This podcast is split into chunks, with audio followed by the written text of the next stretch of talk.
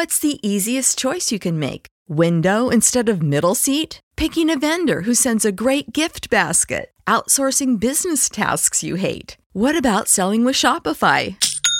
Whether you're selling a little or a lot, Shopify helps you do your thing, however you cha-ching. Shopify is the global commerce platform that helps you sell at every stage of your business. From the launch your online shop stage to the first real life store stage, all the way to the did we just hit a million orders stage. Shopify's there to help you grow. Whether you're selling scented soap or offering outdoor outfits, Shopify helps you sell. Wherever and whatever you're selling, Shopify's got you covered. Sign up for a $1 per month trial period at shopify.com slash try. Go to shopify.com slash try now to grow your business, no matter what stage you're in. Shopify.com slash try.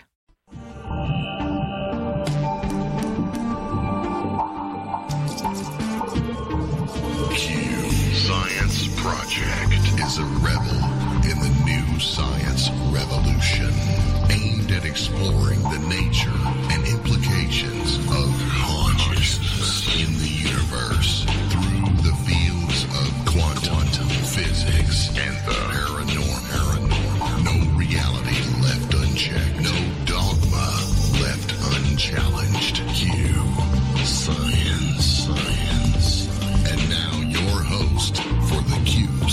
Project, Jill Hanson.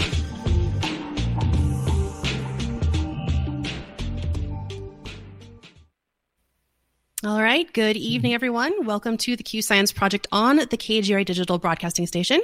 I am Jill Hanson, your host in exploring the nature of consciousness, perception, and reality every Friday night from 10 p.m. to midnight Eastern. On this episode of the Q Science Project, we'll be diving into the present realities of mind control, Big Brother technology, and the conspiracies you should know about. With me is Axel Balthazar, the author of Project MK Ultra and Mind Control Technology, as well as Big Brother technology, Prism, XKeyscore, and other spy tools of the global surveillance state, and third book, Project Stargate and remote viewing technology. Axel began working with David Hatcher Childress in 2010. He is a graphic designer at Adventures Unlimited Press and co-writer of Strange Tales Weekly, as well as a volunteer designer at IANDS, which is International Association for Near-Death Studies, and he's also a volunteer editor at Wikispooks. Axel, thank you so much for being here tonight. I'm excited about our conversation. Awesome. Thank you for having me. I'm excited as well. I'm really excited. This is one of my favorite topics of all time.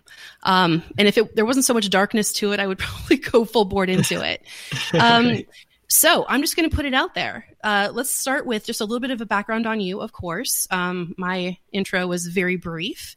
So, how is it that you got into basically, um, you know, covering and diving into these fascinating topics?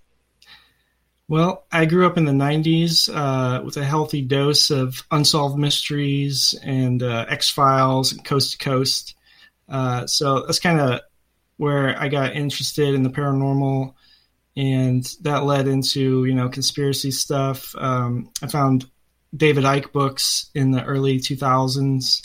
Um, started getting into that, and 9/11 happened, and I was always kind of skeptical right off the bat about 9/11 and got exposed to Alex Jones' uh, alternative theories on 9/11, and that was kind of like the big uh, red pill that sent me down the rabbit hole. And you know, I owe a lot of it to the internet and just diving into uh, weird forums late at night and uh, torrent websites. Uh, there was an early conspiracy forum, Rumor Mill News uh, was on that a lot, and came across the MK Ultra collection in some torrents and started digging into those. I always found what was so interesting about MK Ultra is that you know the documents were actually there, and you could look at them yourself. And you know if they weren't there, nobody would really believe it. Um, well, you know some people would believe it, but you know we have actual proof. Uh, so yeah, I found that interesting, and um, yeah, I don't know. It's just been a lifelong interest in the paranormal and uh, all that. Now, when you met David Hatcher Childress, was this were was this when you were writing the books, or what, what was your introduction there? That was uh, pretty random. I just randomly went into his bookstore. Well, I say random, but I don't really in Illinois. In ran- yeah, in Illinois. Yep. Awesome. Don't really believe in random, but uh, No. went to his bookstore and uh, Adventures Unlimited, which is cool. It's like in the middle of absolute nowhere, Illinois, and um, you know, uh, it's just cool. It's not something you would expect, you know, in the cornfields, but um, that's part of the journey. Uh, part of the uh, it's like a destination, and Yeah, um, yeah, for sure. so yeah, I went there and just started working for him shortly thereafter. I met Jerry E. Smith, who wrote two books on HAARP. He was working at the bookstore at the time. Um, he wrote HAARP, the Ultimate Weapon of the Conspiracy, and Weather Warfare was the other book. And he passed away um, from pancreatic cancer, and uh, I started working at when when he passed away, basically. And, Um, uh, at the so bookstore. Yep. mhm. Did you live in Illinois already, or you moved there? Uh, yeah, I did. okay, mhm. okay. Because And, I uh, would just so- go there. I lived like I lived like a half hour away. At the Okay. time. And somebody had known about the bookstore and they knew that I would love it, so ta brought me there. Okay. And uh, yeah, just started hanging out with David. We've um, become close friends in the ten years that I've known him. Gone to Nepal together, uh, London, and stuff like that. Uh, Wow. So yeah, it's been it's been fun. And Yeah, he published he published the book. So uh, yeah, I wasn't involved in the. I never thought I would ever put out a book at the time when I met him. You know, but he helped. Uh, you know, he's always he's always been very encouraging. He, he's a real down to earth, uh, genuine dude, and uh, Mhm. always encouraging people to do stuff like that. So Yeah. owe, owe a lot of it to him. Yeah, and I have to say, I have both books right here with me. Um, I love the format that you chose for these books because you can tell stories to your blue in the face.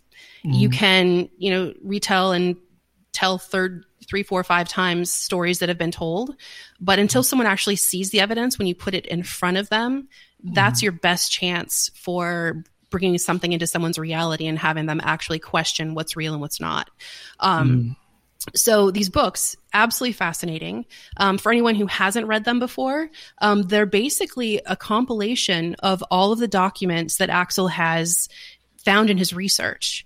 Um, so it's all right there. Forget conspiracy theory most of, most of us are on board with the fact that it's not a theory it's the real deal um, but for anyone who's still on the fence about it here's the evidence right here um, now I have to ask you before we dive into the actual, you know, the the gritty, meaty topics themselves. I do want to talk a little bit briefly about your research because in this field, um, in any field, and but in this one, I think specifically because there's so much is so much misinformation and disinformation. How is it? What's your fact checking? Like, how does how do you a find the information? Um, what are your resources? Um, and then how do you fact check? What what is it? What is it that I guess means something has passed the sniff test for you?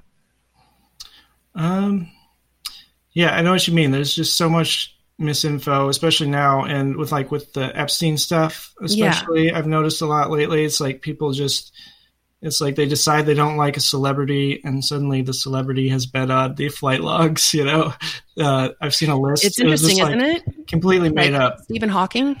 yeah, but um, I don't know. Uh, some methods I use uh, CIA reading room since we have the Freedom of Information Act. Uh, you know, we have access. Um, ho- hopefully, they're uh, you know giving us real stuff there. But and that's the question, right? And so I guess that that's ultimately my question is uh, how do you trust what you're the information you're finding there? I mean, are Mhm. these are these uh, real documents? Are they um, plants? Like how how do you for your research and your um, you know perception of the reality of things? How, what is Mhm. your sniff test? How what how do you um, determine for yourself whether something is or is not you know affirming a, an agenda of some sort? right. Um, it's kind of hard to uh, quantify, uh, specify. Um, and I acknowledge that it's a really tough question, and virtually no scientist on the planet would be able to answer it. So, right. Well, uh, I have a uh, academic account um, from my old school. Uh, for some reason, they like never deleted my account, so I can go through all the academic journals. Um, oh and wow, I find a lot of Brilliant. stuff in there. So, like, I would suggest anybody even just go to a community college and take get some cheap class or something, and just to have access to those because those are really good. Um, so that would be, you know, a trustworthy source, I think. And I do believe, you know, a lot of mo- all of the MK Ultra documents are legit. Um, I guess the question is like, uh, like with the Project Stargate stuff, they say Mhm. stuff worked so well, but you know, maybe they were just like justifying themselves or something. But um, I don't. I I kind of feel like that's one of those areas where the evidence that I've seen is is legit because I've experienced it myself too. Though I think that that's another Mhm. layer. So it's one thing to take someone else's evidence or experience, but when you have an experience yourself that totally affirms that something exists as it's been Mhm. portrayed to exist, Mhm. um, that's pretty powerful motivator. And Yeah, and they, they do have, you know, in depth scientific studies in Mhm. that collection. Um, so it is legit. It's just like, I mean, there's so many layers on this, you know, like, yeah, um, but on the surface layer, obviously, just look at websites. You know, you don't want to um, just these like sketchy websites that are popping up. Um, like, you know, stay away from those, like click clickbait stuff. You know, obviously. Um, but I use um, there's the blackvault.com is good. Um, John Greenwald uh, Mhm. runs that website, and uh, he does a good job. Uh, like he d- puts in a lot of the Freedom of Information Act requests himself and organizes everything. And um, so, yeah, that's a good one for people should check out. There's a lot, a lot of new like UFO documents up there too, uh, different subjects.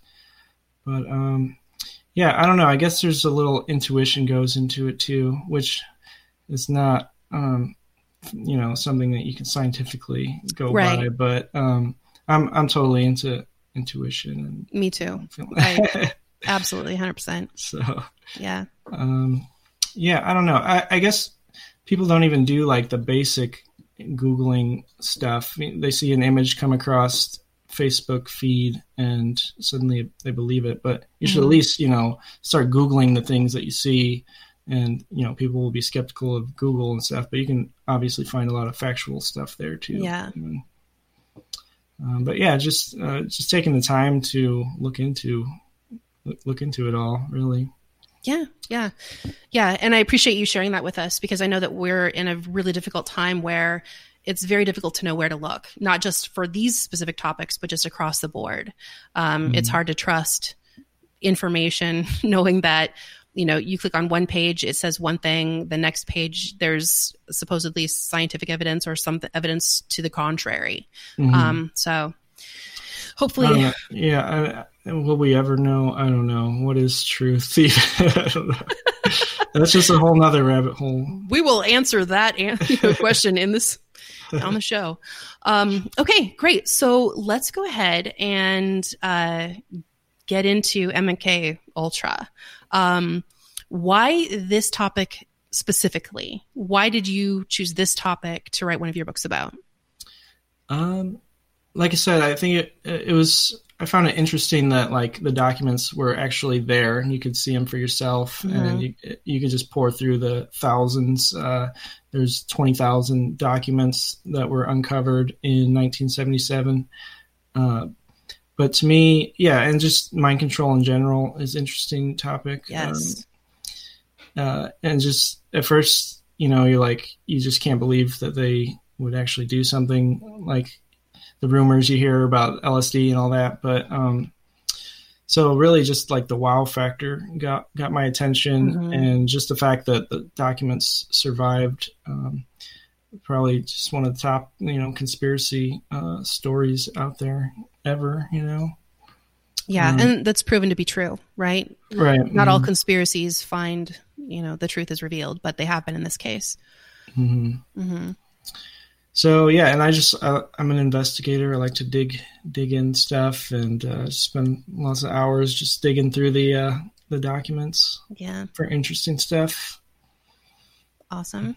So, how, where did it all start with Project MK Ultra? Um, it took place in like the 50s and 60s, and uh, it was brought to the attention by uh, to the public by the Church Committee in 1975. Um, the CIA gave a speech about it was Allen Dulles. They gave a speech about uh, prisoners of war in North Korea and uh, in the Korean War. They were saying that they were mind controlling American soldiers, uh, so you know we had to do it better. It's always the justification, you know, like trying to do it better than the Russians and the mm-hmm. Chinese. Uh, so that's what started it, and um, so they just started experimenting. Uh, they brought over, uh, you know, Project Paperclip brought over Nazi uh, scientists who were starting to learn this stuff in concentration camps, uh, apparently. And so they absorbed a lot of them and their knowledge. And uh, yeah, they just started, you know, using people uh, without their consent and dosing them with LSD and whatnot. Somebody would go into uh, the hospital for depression and end up, you know, dead because they dosed the, like one guy, they um, gave almost a half a gram of MDA uh, injected him with it, which is uh, similar to MDMA, uh, ecstasy, and yeah, he he died from that. Um, but yeah, so you know they're just trying to, you know, learn how to mind control people, how to create Manchurian candidates uh, that could do the CIA's bidding, assassinations, and not remember what they did. And uh, it seems like they were successful with a lot of it. Um, I believe maybe uh, John Lennon's assassin, uh, Mark David Chapman, was under mind control, and he was obsessed with The Catcher in the Rye. And this is one of the um, like calling cards of like the mind control thing is like they get somebody like hyper obsessed with uh, one book or one movie. Mm-hmm. Um, I don't know if you heard of Kathy O'Brien. Uh, she yes. claims to have been uh, MK Ultra victim, and she always talks about they always use they always used uh, uh, Wizard of Oz programming with her and uh, a lot of those. Yeah. Um, Return to Oz, the I, th- I, believe it's called Return to Oz. It was a Disney movie that came out in nine, I think 95, 85, 85. Have you seen that? No. I highly recommend it. There, um, there's some YouTube channel out there, and they basically take it, you know, in chunks, but scene by scene, and they they basically show you how that movie as a whole was showing you the um, the process of basically breaking down a human through uh, through torture and bring making a mind control puppet out of them. Really, it's hard. I mean, it's a Disney movie, so it's not overtly violent, um, mm. but it's it's really eerie and frightening uh, when you it, it, it holds water. I mean, it's it's it's weird. Mm-hmm. Highly recommend it. Yeah. So they'll like tell somebody to you know follow the yellow brick road, and that means you know follow their handler yeah. or something. So they've got them so messed up they can't tell reality from you know fiction and. Um, so they, yeah, they did that probably with Mark David Chapman. He, after he murdered John Lennon, uh, he just sat there and started reading Catcher in the Rye and uh, waited for the police to come. Actually, his only statement in court was like a um, passage from that book. So yeah, but they were just you know using all kinds of LSD, mescaline, um, electroshock, hypnosis, mm-hmm. um, uh, just abuse and different forms of torture. Um, it was interesting. They learned how to use trigger words, and there's documentation that they, you know, successfully. Somebody would just be having a conversation, and they say New York, and uh, suddenly it brings this person into this state where mm-hmm. they're susceptible to programming. And then there's this one uh, where they programmed somebody to set a bomb. It was a fake bomb. You know, this was like an experiment, but yeah, they said New York, and it puts this woman in like a trance state and then they could give her instructions on how to set the bomb and then you know something else would happen she'd snap out of it and it was this whole process but um, yeah they successfully did that and um, yes so that's pretty interesting um, yeah there's uh, psychic driving is uh, Ewen Cameron's technique where uh, he would just you would just like listen to uh, tapes on repeat and um, for like days, weeks, months, even. And uh, yeah, it just totally uh, you know ruined people. Um, yeah, and to kind of put that in context for people, we're talking about someone who worked at a university, mm-hmm. right? His his work was was condoned at the time, mm-hmm. and um, again, in in kind of my uh, exploration into the topic, um, I watched an interview with a woman who was one of his clients um, or subjects. And through trauma based mind control, basically brought her down to the state of an infant, and she had to relearn every aspect of being a human. Mm-hmm. Pretty, pretty vile stuff. Yeah. And you know, I think it's all connected and it leads into trauma based mind control, mm-hmm. which is another um, big subject uh, that's I've become more interested in lately with all this Epstein stuff coming out, and I started yeah. researching uh, the Franklin cover up from the 80s. Uh, and yeah, this connection to ritual abuse. And um, yeah, so when you when somebody experiences abuse so traumatic, it it cuts it creates compartments in the mind, and that's where the multiple personality comes from uh, multiple personality disorder, which is now called uh, dissociative identity disorder. Mm-hmm. But they would create different uh, personalities for somebody to carry out different things.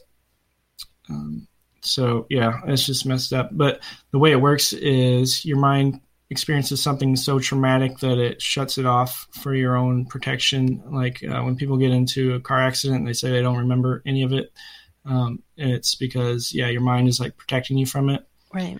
Uh, but yeah, they it's like a weaponized um, version of that that they've uh, perfected.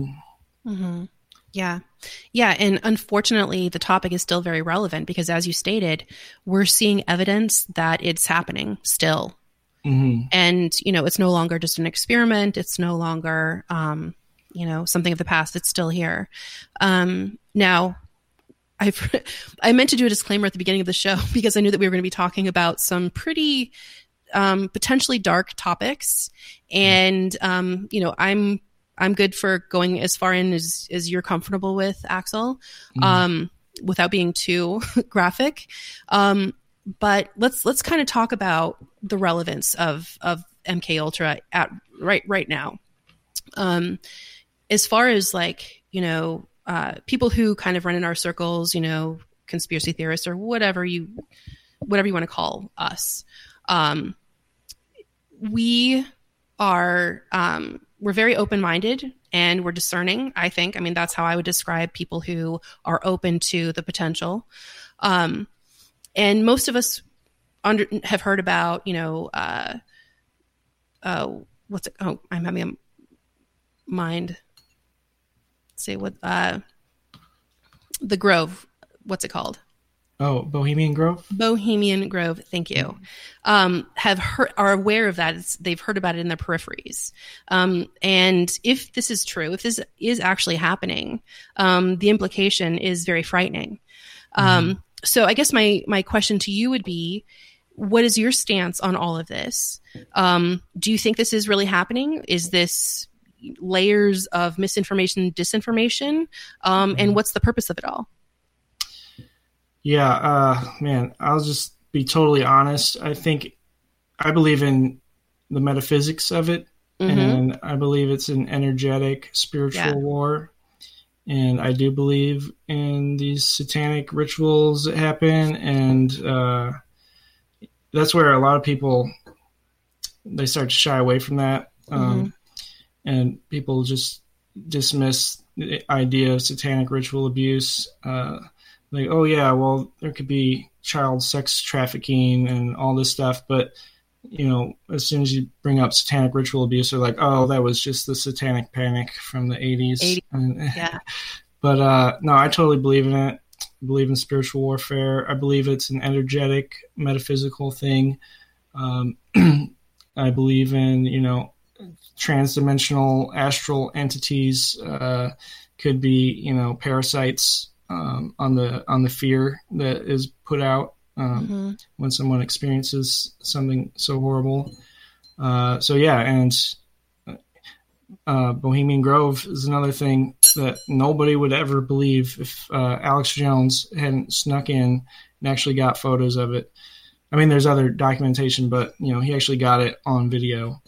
Um, and these people in robes, they're supposed to be conservative Christians uh, standing in front of a 40 foot owl Mhm. um, doing a cremation of care ritual.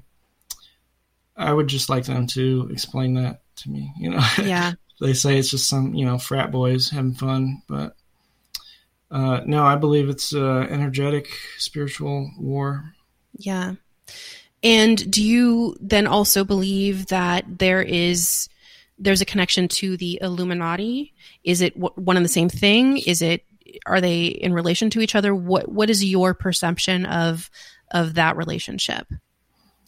Um, I don't know. There's a lot of, I mean, that's Illuminati. I don't know. There's a lot of, you know, disinfo and just Mhm. broad generalizations. Uh, like to use that word for like, you know, pretty much the whole conspiracy, big conspiracy idea. But, um, I mean, you could label it Illuminati and this, whatever this group is, um, the cabal, I think, Mhm. is the more, uh, modern term people are, are calling it. Uh, but yeah, just this shadow government cabal. Um, I don't know the Bavarian Illuminati. Maybe it's not directly connected to that um, group, but I think on an energetic level, in all these secret societies, it's kind of the same. Yeah, I I would agree there. Um, now, in all of your research, what has been the most profound documentation that you've found as far as Project MK Ultra? Um, let's see. Oh, uh, one interesting document uh, talks about subconscious isolation, and a lot of MK Ultra researchers uh, they come across this um, abbreviation SI in a lot of the MK Ultra stuff, and they erroneously think that it means sleep induction. But this one document, you see that it actually means subconscious isolation, which I think may may have been the um, predecessor to uh, this dissociative identity thing, where they're isolating different um, uh, personalities. Got it. Okay. Yeah. So uh, that was pretty interesting, and it's it's a pretty obscure document. It's in the book. Um, you know, you can like barely read it, but uh, uh, so that that was a pretty profound one, I would say. Okay. Um, can we talk a little bit about the technology? Because for me, for whatever reason, um, that I mean, that's a mind blower to Mm. to know that on you know in day to day life we have an understanding of the technology we're capable of and the technology that we have and use, um, and then there is documentation of you know this incredibly powerful uh, technology that most of us have seen potentially in um, science fiction movies. Um, and we've heard that potentially it's true, but here we have documentation of it. Can you kind of talk a little bit about that?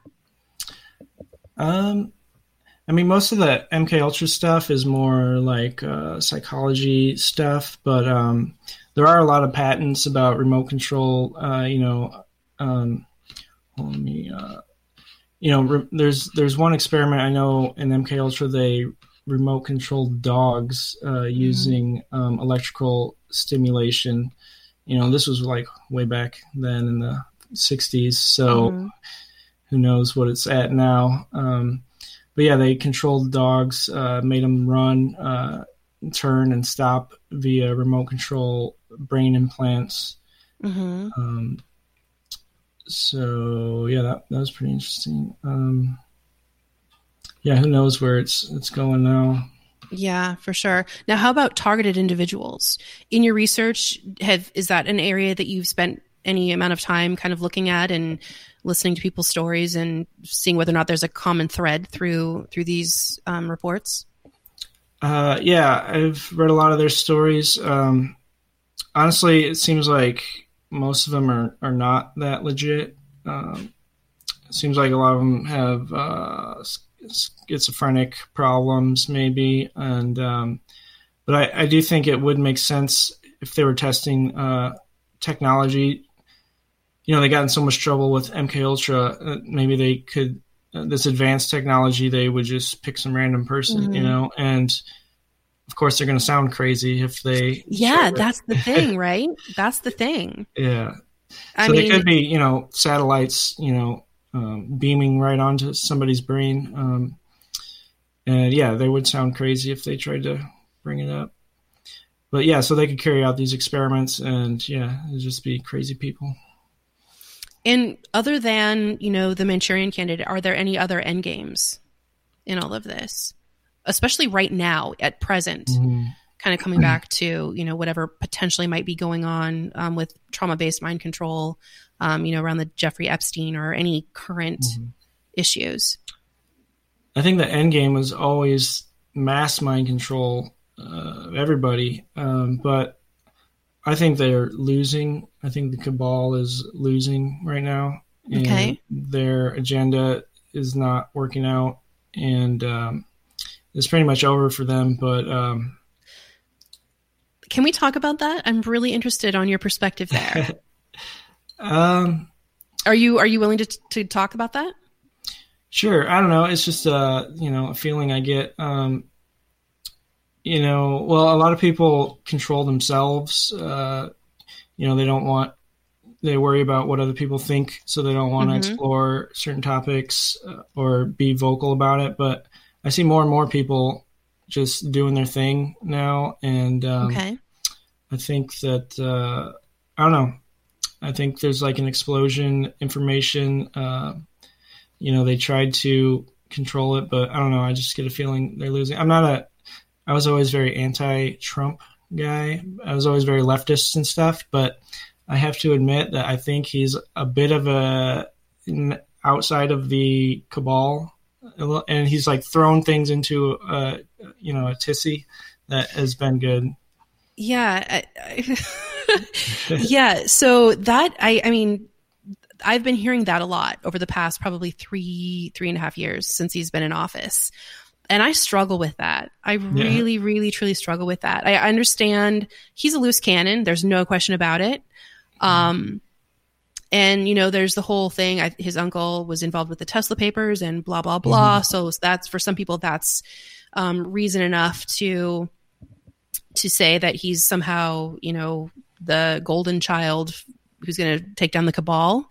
Um, and I'm I'm not into having a political conversation at all whatsoever. Right. Just simply about the mechanics of it. I am not invested in that, but I am really, really curious because I feel like I'm seeing I me Jill I'm seeing one Donald Trump and then people who are kind of more leaning towards your perception of it are seeing a different individual Mm-hmm. And I, I mean, that's altogether possible, right?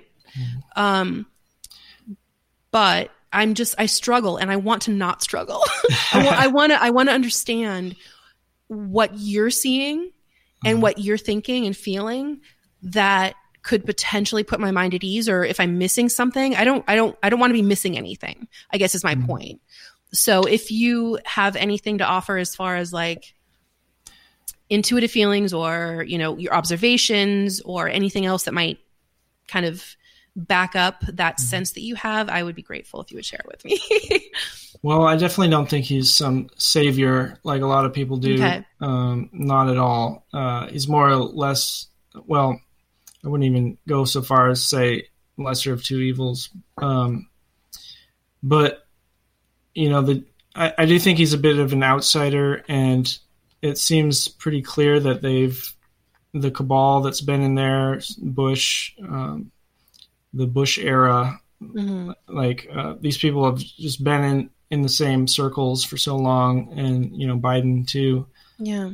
Um, and I, I think they're the Satanists, they're the mind controllers, and uh, they've they've done everything to try to get him out and um, I don't know. I think that loose cannon element he can't be controlled as well. Mm-hmm. Um, but I, I, do think you know there was that case against him. Uh, he was uh, accused of uh, raping, you know, yep. some young girl with Epstein and stuff, Yeah. or at Epstein's.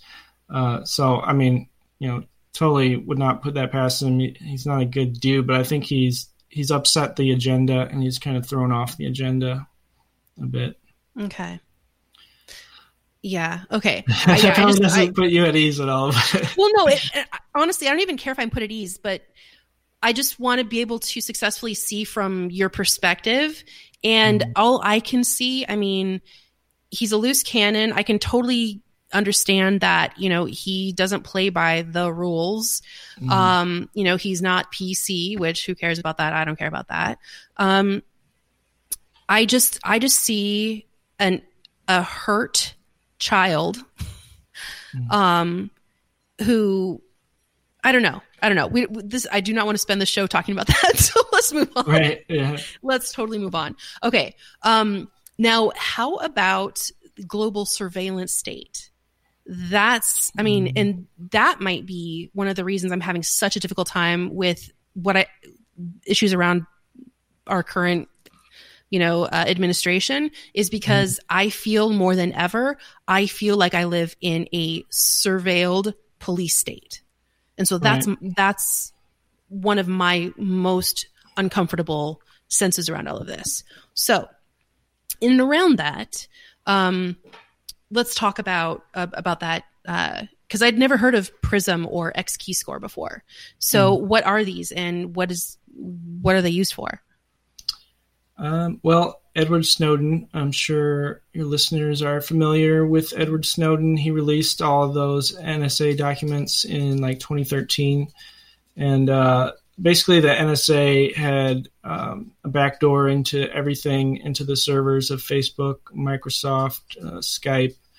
And um, he claimed Snowden claimed that all he needed was an email. Uh, even if it was the president of the United States, he could get into all their stuff, you know, and uh, see their messages, chat logs, browsing history. Um, but I think a lot of that changed uh, for the better, even when he came out with the stuff, because um, you know Apple has to keep their customers happy. Uh, so they started to push back a little bit and even Steve Jobs was like the last.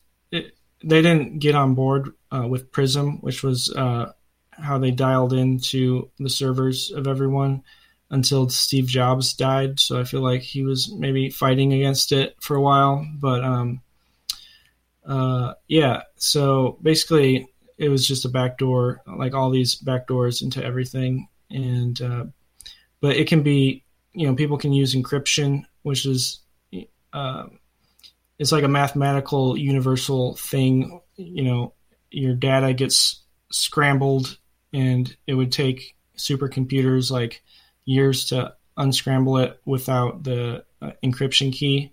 So that became like a lot more popular after the Snowden stuff. Um, so there's some changes for the better there.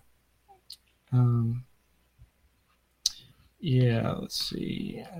Uh, Well, and then what's the purpose of all this? So it sounds like data mining. Is this Mhm. so you know company A can increase their sales tenfold in a or, or is there, there something more sinister? Is this information pe- that people will be, you know, used against them?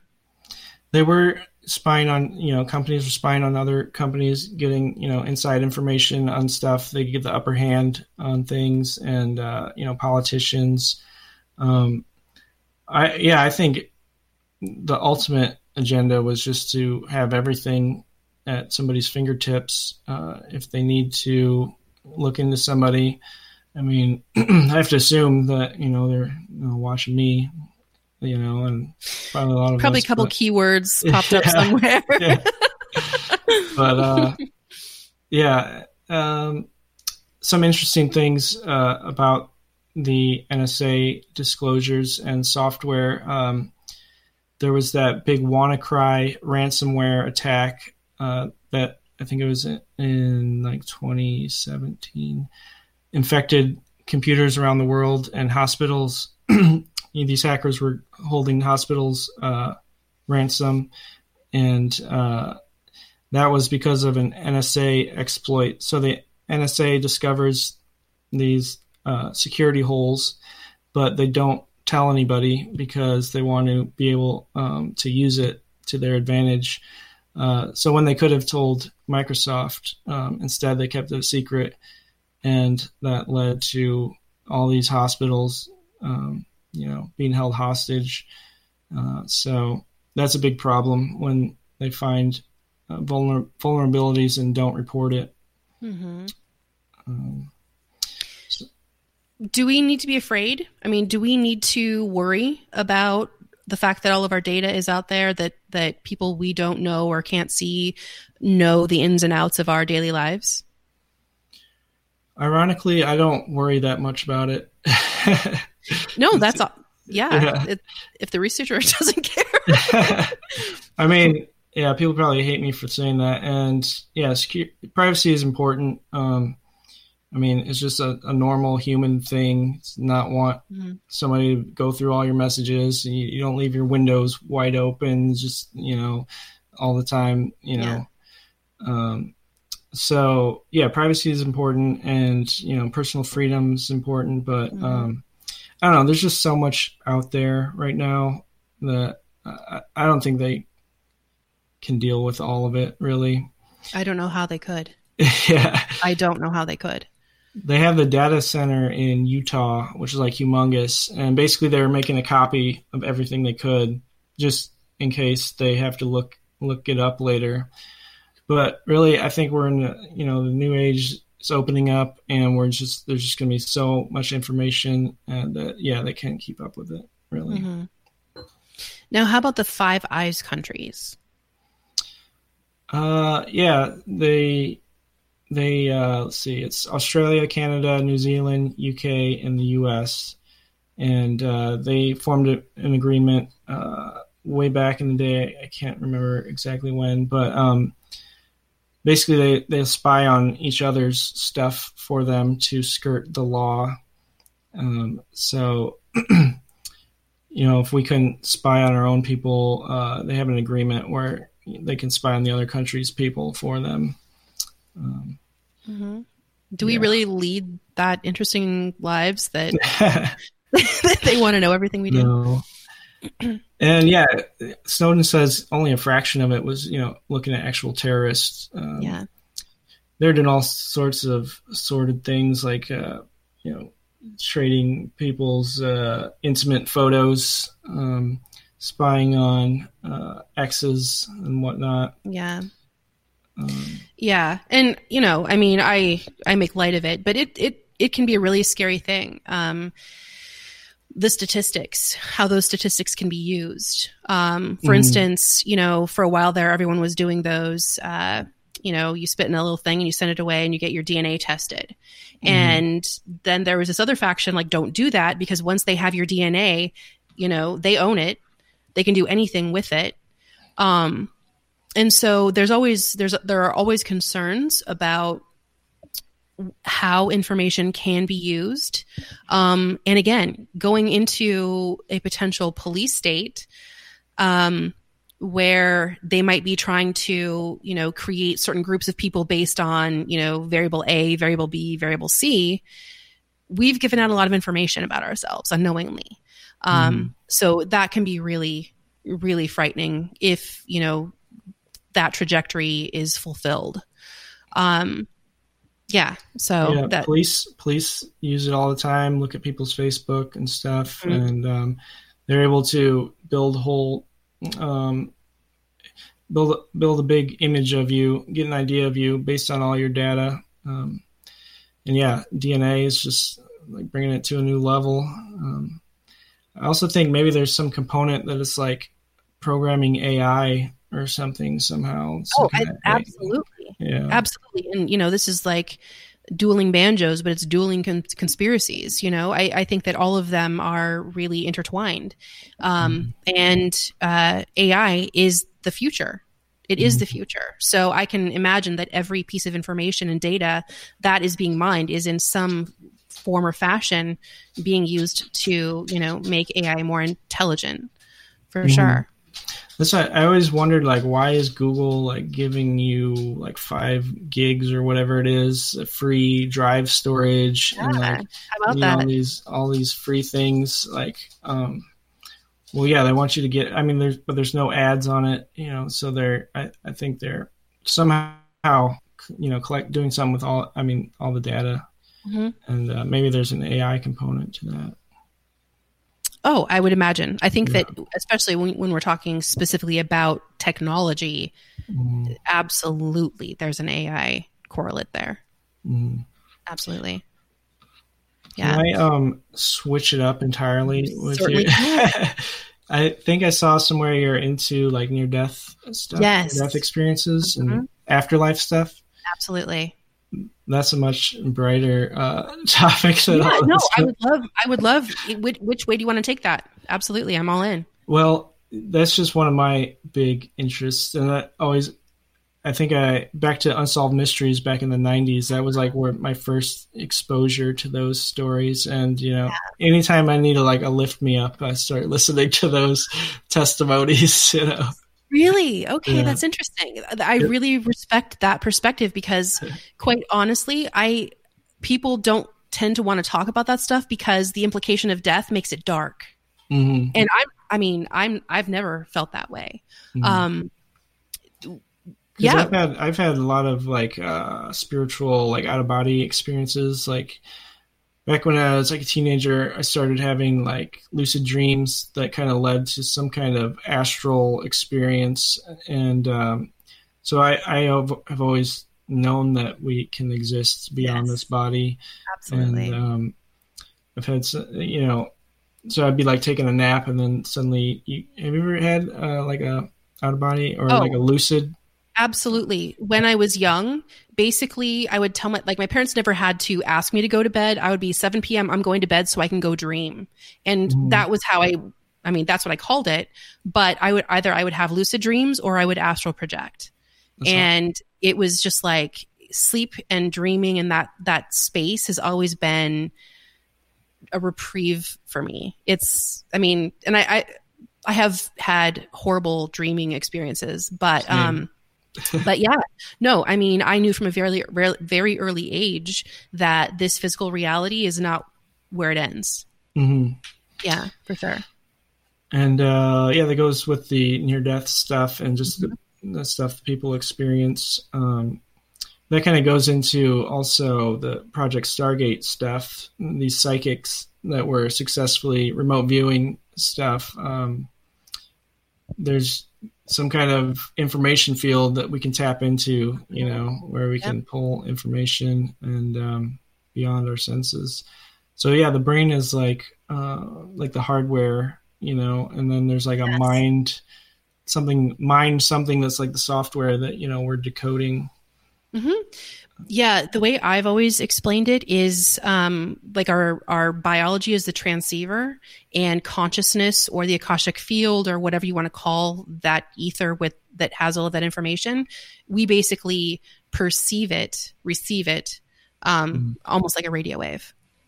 And some people have kind of quieted their mind to the point where they have an open relationship to that information, and other people have a bunch of you know stuff kind of keeping that those voices quiet. hmm But no, it's the world is a beautiful, fascinating place. and you know 2020 is so uh, bad in so many ways but like at the same time i love it because like people are opening themselves up to stuff beyond their you know you know ordinary reality doesn't exist like it used to for a lot of people so you know now we've got pentagon admitting to ufos and admitting that they've got stuff from off world or well you know maybe that's another disinfo campaign, but I mean, I think they've they've always had it. Uh, they've always had they've had this technology for a while, but maybe now they're starting to uh, decide it's the right time to come out with it. And this, I think, this free energy technology could you know save us uh, from the situation we're in. It's a little late, but Well, I don't know. I mean, I I hope that it's not. Mhm. Um, you know, I think that there is a natural evolution to everything. Um, I hope this isn't the way we go. Right. I really hope that, you know, we don't overstay our welcome on this planet and um, find a way to pull it together at the nick of time. hmm Yeah, I think uh, maybe there was always part of the agenda to like release it when stuff gets really bad. You know, we got global warming and all this stuff coming to a head. You know, so now they're going to say, "Oh, well, by the way, we've got this free energy technology that we could use to save us." Um, but maybe that's like going to be like the one world government thing they're going to use. Like we have this technology, but they're going to somehow bring some kind of one world government to use it or something. I don't know. That's a really good line of inquiry. Um, Yeah, I don't know. I don't know what the future holds for that. Um, I think that we are seeing indications that we're moving towards the one world government situation. Whether or not there's an intervention there, I hope. um, but I, I think that there are enough people who are waking up to the existence of this technology. Once it hits a threshold, there's nothing to be done. It hits, I mean, my experience of of the way consciousness works is there is a threshold. Um, and you know, once a given thing hits the, you know, conscious awareness of, you know, whatever percent of the population, that that information seems to come from the ether and like it's almost like a download. Um, Mhm. all of a sudden, it's in the conscious awareness of everyone, and it comes into their heads as an idea or you know whatever.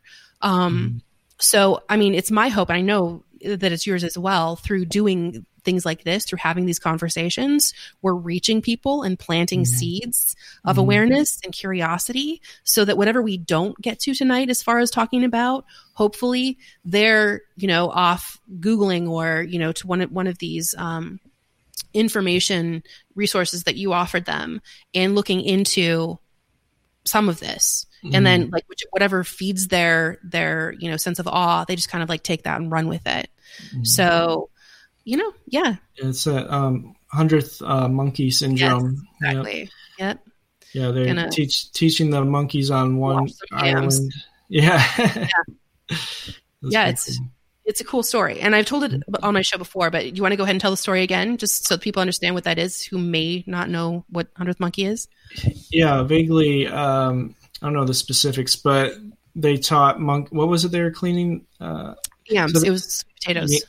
Potatoes. So they taught the monkeys like on one island a specific way to uh, clean these yams, and monkeys on another island. Once enough of them on the one island learned it, somehow monkeys on a different island uh, started doing it as well. spontaneously yeah Yeah. and and they actually taught it to one mother monkey one mother monkey who taught it to her infant and then others observed and so it just kind of spiraled out and Wow. then once it hit a you know critical mass boom the um, other animals of the same species were all of a sudden doing this Mhm. it's pretty phenomenal pretty compelling Yeah, I, I see that happen, you know, with us too, for sure. Mhm. Like all this stuff coming out.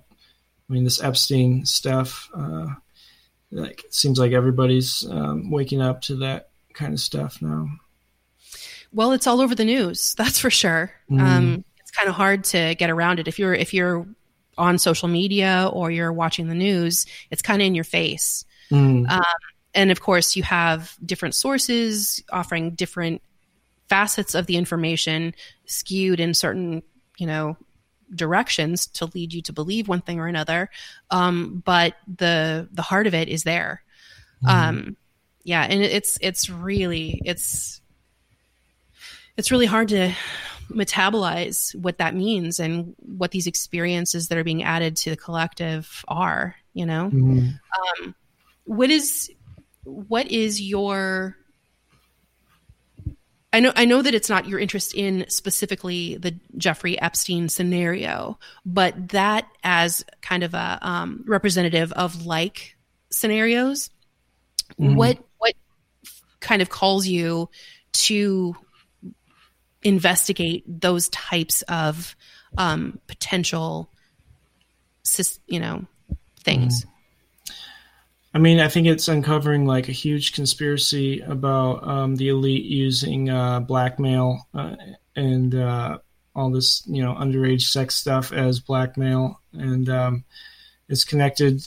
I mean, it's the same dark group, you know, doing all this stuff. Um, and yeah, it goes back to the Franklin thing, um, but it's connected to mind control and Satanism and uh, just this blackmail. Epstein, you know, there's thoughts that he was, you know, Mossad agent, and Ghislaine uh, was also, and you know, they got everybody on tape. They admitted, you know, they recorded everything. So it's like political blackmail, also to steal uh, secrets, uh, like um, weapons secrets and stuff like that.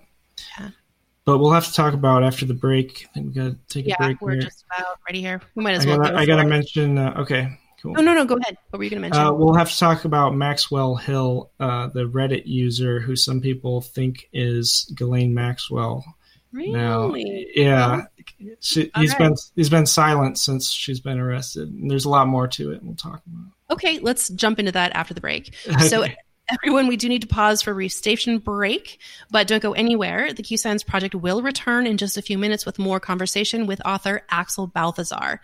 You're listening to New Science Revolution Talk Radio, the Q Science Project on kgraradio.com. Stay with us.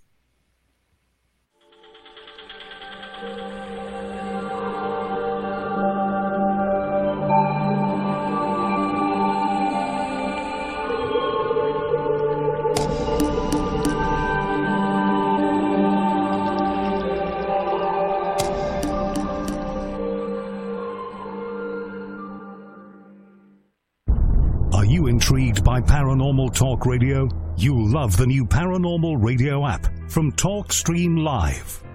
You'll find a great selection of talk shows covering UFOs, ghosts, strange phenomena, and much more. Download the Paranormal Radio app now and start listening to the very best in paranormal talk entertainment, including the network you're listening to right now, the Paranormal Radio app, free in Google Play and the iOS App Store. Are you still at it? Yeah, I need more speed. This baby's fast. My dad's fast. He's scary fast. You really think you could beat him? Yeah, because I drink more tea than he does. yeah, right. You know, pal, it's the tea that makes you go. Oh. Hey, Dad. You know, kiddo, you have to drink a lot more tea to be faster than me. Drink the tea that makes you go. Life Change Tea. You may not need as much as Dad. You never know. GetTheTea.com. Log on to GetTheTea.com. In 2019, the KGRA is closing down its archive vault to be reopened in another format in the near future. This year, you can get all the 2019 KGRA programming on demand on YouTube, Spreaker, iTunes, Spotify, iHeart, and Google Play. More ways for you to stay connected to your contact for alternative talk radio on the planet, KGRAradio.com. Mainstream media's most wanted. KGRAradio.com.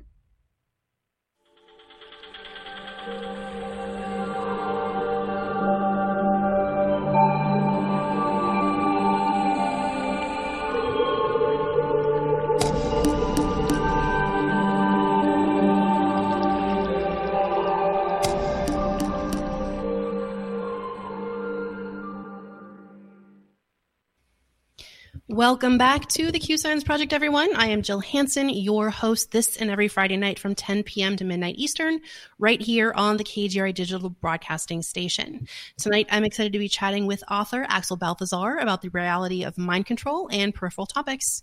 So, Axel, Reddit. Preach Reddit. so, somebody noticed that this user, Maxwell Hill, on Reddit is had been silent uh, since Ghislaine Maxwell was arrested. And this user has been a power user of Reddit since 2006. And Reddit, of course, is a big, highly trafficked site. Uh, you think of it as like, uh, you know, one of the world's newspapers. You, know, um, So this user Maxwell Hill was a moderator for World News and Technology and some other subreddits. Um, if you know Reddit, there's different subreddits where it's just different topics. But uh, so Maxwell Hill was like one of the power users, power mods, and um, the first to collect 1 million karma. So if you know Reddit, karma is the imaginary internet points you get for posting stuff. And basically, this was like a huge power user and suddenly disappeared when Ghislaine um, was arrested and hasn't been seen in like a month. There was hardly any gaps in posting before that. Um, I haven't checked it. I checked it the other day and it was still silent. It was like over a month. And, but so Maxwell, obviously the name is in yeah. the username. And, you know, people would say, well, why would you put your name right? I was just going to say, isn't that pretty a little but, close to home? yeah, but you got to remember this was 2006, and also oh, um, she yeah, okay. she what she uh, well, I don't want to diss on anyone's age, but um, it it might be something that she would do. Um, well, what kind of content was this Maxwell posting that that there would be the association in the first place? Uh, well, it's always politically left, anti-Trump, and pro-ecology. Which um, Ghislaine was a big ecologist. TED Talk and all. Yep, there's that TED Talk with her, and Maxwell Hill is moderator of Environment and Enviro Action, and uh, she was the founder and president of the Terra Mar Project, an environmental nonprofit organization. Um, so there's a lot of that and uh, there's also like some questionable. So even if this person isn't um, Ghislaine Maxwell, we mm-hmm. still have to wonder. Like there's one post uh, advocating for the legalization of child porn. Oh and, my god! Yeah. So and everybody, it was like downvoted, and like everybody's like, "What the hell are you talking about?" And but but isn't she? I mean, all proclivities aside, isn't she too intelligent for that? That's you, that's pretty overt, so. right? Um, but she did. She stayed away from Epstein talk for the most part. Um, mm-hmm. Didn't post anything about Epstein ever. Um, like there was and, a blaring absent absence of yeah, Epstein. Okay. Yeah, you know, posting all kinds of world news, but nothing about Epstein. Mm, that is um, interesting. And uh, a fellow redditor said that Maxwell Hill is a Malaysian man, but people started looking at the way this person was talking, and he or she uses uh, a lot of British stuff, says bollocks, and mm. um, also uses uh, we. They're talking about um, United States privacy laws, which she was also very interested in. Um, always saying we, you know, us, the the Americans, and um, so it's just not talk that you know a Malaysian man would be using. Um, hmm. And let's see what else. So if it is, what would the significance be? And I mean, it would be is it just like scandal for Reddit? I think that one of their biggest contributors was Ghislaine Maxwell. Um, uh, yeah, I think that's probably the biggest thing. But yeah, it's been silent ever since she was arrested. Hmm. Um, there was more stuff. Uh, if you Googled Maxwell Hill 6123, uh, 61 is the year that Ghislaine was born, and 23 is the year that her Mossad agent father was born. So if you Googled Maxwell Hill in those two years, 6123, it brought up a bunch of unsavory, not safe for work results. It was like comments on sketchy websites from this user, and it was just really filthy stuff. Um, I'm not even going to repeat it here, but it was kind of pervy stuff that someone who's a serial rapist like Ghislaine might be saying. Oh my god! And uh, yeah, it seemed like um, oh, and somebody actually like investigated where the sites were going and it like redirected to some server near Washington D.C. Uh, in Ashburn, Virginia. Um, and they were saying like don't click on it, but they investigated and saw where the servers were located, and this is weird. Now, are you saying when you say they, do you mean like these redditors are doing this, Um, or are, are the was on- authorities involved? What what is? It was on Reddit. Uh, I think maybe Reddit was the first place on the Epstein subreddit, but also um, 4chan uh, is like you know the armpit of the internet. Yeah. But there's a lot of uh, you know people that dig deep into stuff like this, um, and they were doing a lot of that. Um, oh, another interesting thing is the gaps in the in the posting lineup with known events of Ghislaine's life, like her mother's death and um, I think Epstein's death also. And people would argue, they say like, well, why would somebody who so rich and well connected and Mhm. apparently running a child sex ring uh, be on Reddit? But you got to remember, you know, this is controlling the narrative, the Yeah. media, uh, and you know, this is one of the most highly trafficked websites in the world. I think it's number three in the UK, six in the US, and like twenty in the in the whole world. But yeah, and uh, let's see what else she. Um, oh, her birthday is on Christmas, twelve twenty five, and there was a post where it was about so it was a post about something about having a winter birthday or something. And in the comments she makes it known that she has a december birthday and that it's after the 21st so out of all the days Mhm. of the year you know that little window also lines up with Ghislaine's birthday Okay. Now, when you say she, you mean the Maxwell, Hill maxwell Hill. hill. yeah i'm just gonna go ahead Persona. and call her call her Ghislaine. Hey, it's all good. um, so yeah, and of course, Vice debunked it right away, and you know everybody's schizo who says it.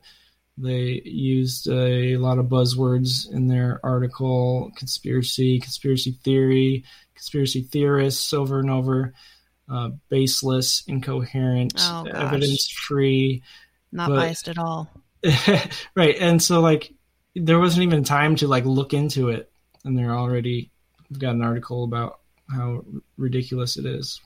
Huh. A- And it turns out that she posted the most links that she posted were to Vice, were Vice articles out of all the stuff. Were legitimate Vice articles, or Uh, yeah, they were like she linked to Vice more than anything. oh, else. got it, got it, got it. Linked Yeah. to okay, Yeah. okay. Um, Huh? What's that relationship there? Yeah. Why Vice? Uh, do you, do you don't know? Do you have any intuitive sense? I mean, they're. I don't. I don't trust Vice. Uh, they're like super far left. Um, I don't know. I, I think they align with her um, values. Really, hmm some of the stuff I've seen on there is pretty like disgusting, but whatever. Um, there's some password clues. Also, there was a data breach, um, and supposedly, I haven't verified this independently, but there was a big data breach, and some of her passwords apparently were using the word Headington in it, and her childhood home was Headington Hill Hall in the UK. Oh gosh. So this connects also the username too, Maxwell Hill. Hill. Yeah, so you got the hill from Headington Hill Hall, and she was also using Headington in her passwords. Well, I mean, it sounds if this is true, it sounds to me like she wasn't trying to be too hidden. I mean, Yeah, it's it's like least amount of effort to yeah. You would think if not- she was if she was an actual like Mossad spy or something, she'd know better. But yeah, I mean, people Huh. do stupid stuff all the time. they do. They do. So I don't know. It's just an interesting thing I've been d- diving into lately, and I, I'm I'm anxious to see if this Maxwell Hill ever posts again because it's been over a month, not a not a peep, and this has never happened in this account. That's really that's compelling for sure. Mm. Um yeah. Now, where do you stand on the Epstein death slash murder slash Um, situation? Yeah, I think the fact that his those bones in his neck were broken and um, the, the famous uh, autopsy guy, looked at it. Um, well, anyway, he was saying that he'd never seen that in suicide, Suicide. hanging, especially you know you're in a cramped prison cell and he's trying to go off the bunk or something. Like, no, it just doesn't happen. So he was definitely murdered. Yeah. So now, in an, I mean, this is moderately off topic, but still kind of orbiting the same general um, core. Now, how about like Chris Cornell, Chester Bennington, that that group, um, suicide, right? Supposedly, um, I'd heard kind of whispers of them um, being involved in a project that was supposed to um, be kind of shedding light on the same things that we're you know we're now seeing a lot of in in the news. Are you aware of any of that, or are you? Is that kind of that was another like misinfo thing. Um, glad you brought that up because people were just suddenly dropping dropping like Anthony Bourdain and stuff's name. yeah? he- that I heard that too. It that that didn't. I looked into that documentary. They were saying that they were involved in a documentary about um, trafficking. Yes. and really, it, was just a peripheral connection with um, the guy from Linkin Park, Chester.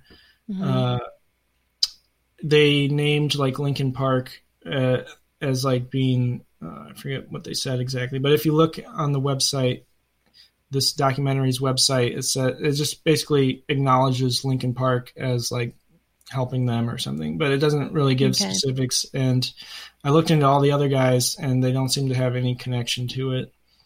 Anthony Bourdain, uh, his girlfriend, I believe, had a lot to do with the Me, Me Too movement starting, and that was really the only thing I found. You know, uh, but it wouldn't be enough to kill him. I don't think really. Yeah, I just I you know I like most people have seen you know any of his sixteen thousand shows, Mhm. um, and he just he seemed to be kind of on on the verge at any given Mhm. time. I mean, he seemed Yeah. depressive. He wasn't, Mhm. uh, you know, he didn't try to hide his his emotions and his feelings, and um, that one, yeah, that one I, I was less less Right. inclined to think that that would have been um, uh, suicided. Yeah, Um, and he uh, had found out that his girlfriend was like he, he saw fo- there's photos released of his girlfriend like holding hands with some other dude in uh, another country. So and he's a cancer like myself, and we we uh, do suffer from uh, ridiculous heartbreak, and uh, I think I wouldn't put it past him to be like so heartbroken that he uh, Yeah. you know killed himself, but. Yeah, So- yeah. I mean, again, I just think that he kind of he was one of those people, unfortunately, that just kind of, um, you know, had more of a pro- propensity for those deeper, darker, overwhelming emotions. hmm So, for sure. Yeah, So yeah, and that yeah, that's another misinfo thing. This all this trafficking stuff coming out. It's Mhm. like people just they just make make stuff up, up, little stories and, and, throw it out there and see what you Mhm. know what flies and what sticks. Mhm. Yeah, so that's unfortunate. But um, uh, who's the other guy? The trance artist uh, killed himself. Oh, Mm. not, uh, um, uh, Lil Peep. Is that no, no, no. Um, this guy like stabbed himself with glass. Uh, Oh gosh, yeah, yeah, I, real quick. Um, trance artist, huh? Um, Oh, oh, Avicii, Av- Avicii, Avicii. He, oh, um, was he was he trance? I didn't uh, I don't know I if thought that- I thought it was more like- electronic EDM. Rapish. No, okay, no, it's way out of the loop. electronic. He's a Okay. Swedish DJ. But uh, people were saying because shortly before his death, he released a music video that the subject was um, trafficking, and um, I watched that. That was pretty compelling. Um, I don't know, you know, if he was suicided or what, but Mhm. um, it was pretty interesting that he released this like trafficking music video. Yeah. Yeah. Yeah. Now, not to again, like I just want to reiterate how appreciative I am of you keeping levity in the conversation because this conversation can go dark really quick. Yeah. And I do want to I think I think I want to ask this question. but let me reevaluate that. Um, I'm going to ask this question and then let's bring some levity if we could. Mm-hmm. uh, so now this whole situation, and again, like if this is this is really dark, so if you don't want to go there, do not feel inclined to answer my question. We'll just reroute. Um, the whole scenario with Anthony Weiner's laptop, Mhm. all kinds of stories came out, and I I don't want to um, talk about the details to any degree. Um, Someone can just kind of, if they're curious about it, they can go, you know, take what tidbits of information we're offering, and they can go off and research. Um, and I encourage them to do that. Um, do you have any information about whether or not these videos that were supposedly found on um, his laptop were of any merit? Um, I don't know for certain uh, that. I know one of the uh, images that was supposedly on there, like, was found to be like some old album cover or something. It totally Okay. wasn't um, wasn't real. But uh, I did hear something interesting about like all the cops that like saw it supposedly dying I- or something. Yeah, I heard that too. And again, it's like you, you, I just you don't know. It's people like drama and Mhm. uh, stuff. Okay, moving Um, on. yeah, I don't know, and that's the it goes into PizzaGate, which is I think there's elements of that that are true, but For um, sure. and but then it gets twisted. You know, this is how they do it. They uh, you, you know throw some misinfo, disinfo in there, Mhm. and uh, to the point where people can't sort through it and uh, never goes anywhere really. Yeah, and then you know, again, going back to the beginning of the conversation, a lot of people are very concerned with being branded a conspiracy theorist. So if they f- feel any pushback against these, you know, these considerations, oh, is that true? And they're maybe considering some facts or whatever. Um, if they feel like they're going to be uh, condemned or you know whatever chances are they're going to be rerouted to whatever that mainstream narrative is. Um, so the facts will be lost in the yeah. What do you think about uh, Q? The Q stuff. you know man i don't know i'm going to be really frank with you i don't know what the heck to think. I really don't because it's i mean it's just this is one another one of those really polarized things where these people over here are like that is absolute crap. Are you kidding me? And then there are these people over here who are like this is the gospel. Listen to Mhm. everything you know that's coming out. And they live by it. And Yeah. it's really cryptic. It's really cryptic. And it, it really it leaves itself you know i mean any person who looks at the information that's coming out can interpret it in their own way and so there are some loud voices out there who are saying you know well this means that and you know this means the other and we can expect this because of you know a and b. Um and man i'm telling you like my life is busy. And i i i uh i have lots of fascinations and lots of passions which already keep me pretty spread thin as far as you know giving attention to all of them um so unfortunately that is one of those areas where i've just been like okay washing my hands of it i can't i can't like i don't have the bandwidth to get in the mix here and s- see what i think or feel about it really so the question is you what do you think of it and Yeah, is this I- something that we should be giving our attention to I don't know. It seems like most of it's like a stretch. You know, Q can say anything, and Mhm. uh, anything vaguely resembling it happens, and it's like suddenly. it's like a Yeah. horoscope right it's like a horoscope it's kind of general and a little bit you know cryptic and Uh, is you to interpret it any way you want to through your lens or your bias. mm. Um, it's kind of funny that your um, show title. Uh, No, I've been thinking about that a lot lately. Yeah, no, literally uh the past 2 weeks that's really been on my mind because I don't want I don't want that association whether it's real information or not like that's beside the point.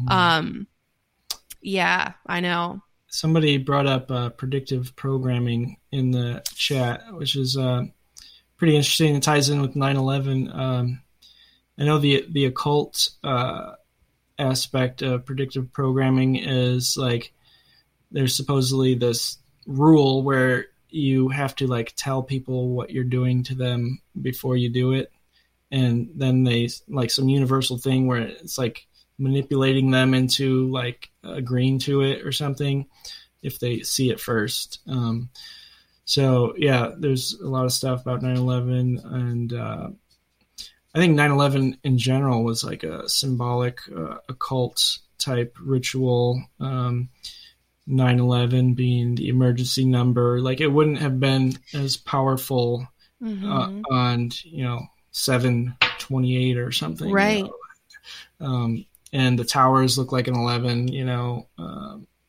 it was this whole energetic, back to the energetic occult stuff, and that's that's really interesting because it's really easy to for my mind to kind of go there with this other that's stuff that's blatantly occult but i had never considered that. And i do remember you know 9-11 that's pretty that's like no coincidences right? Mhm. um but so i'm i can you talk more about that? I'm really curious about all of the different uh, correlations that you see or have considered or thought of with occult potential meanings Um, well, it's definitely I don't know. Um, I think uh, physically, you know, Building Seven couldn't have come down like it did, and I, I think that's like the smoking gun. Um, there's all these uh, symbols. I'm looking at some 9/11 predictive programming. There's that card game. Um,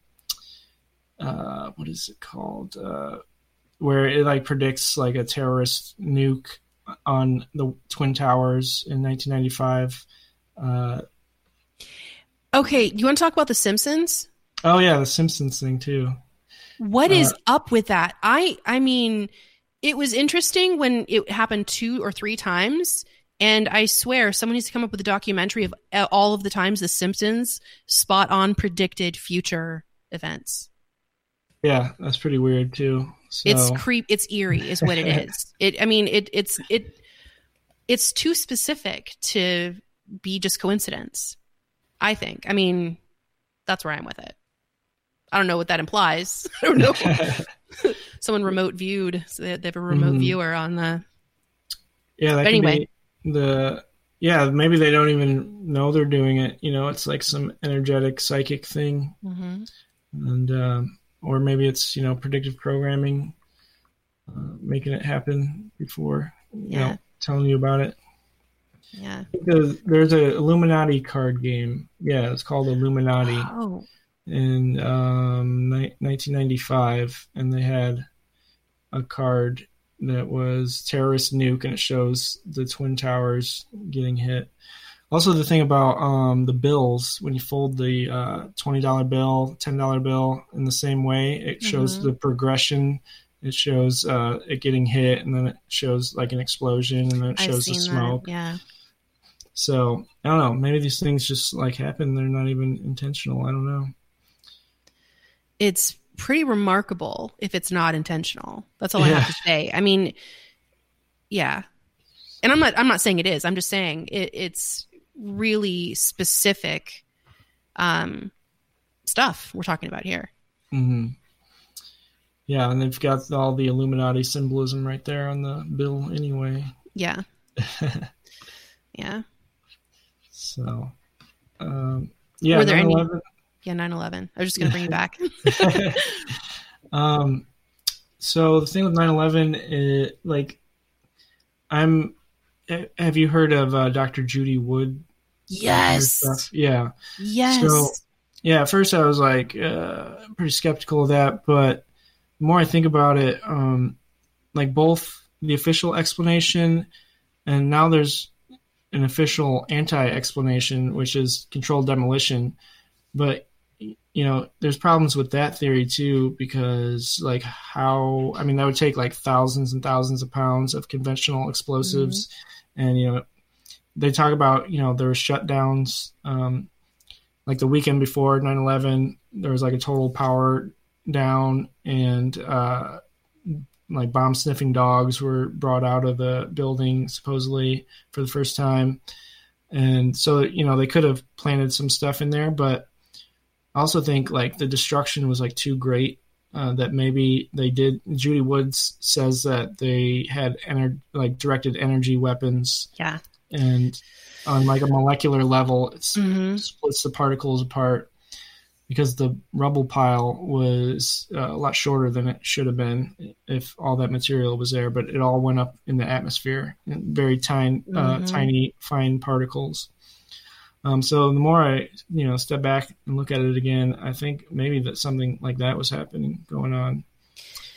You know, I would I would agree with you. Um, awesome comment.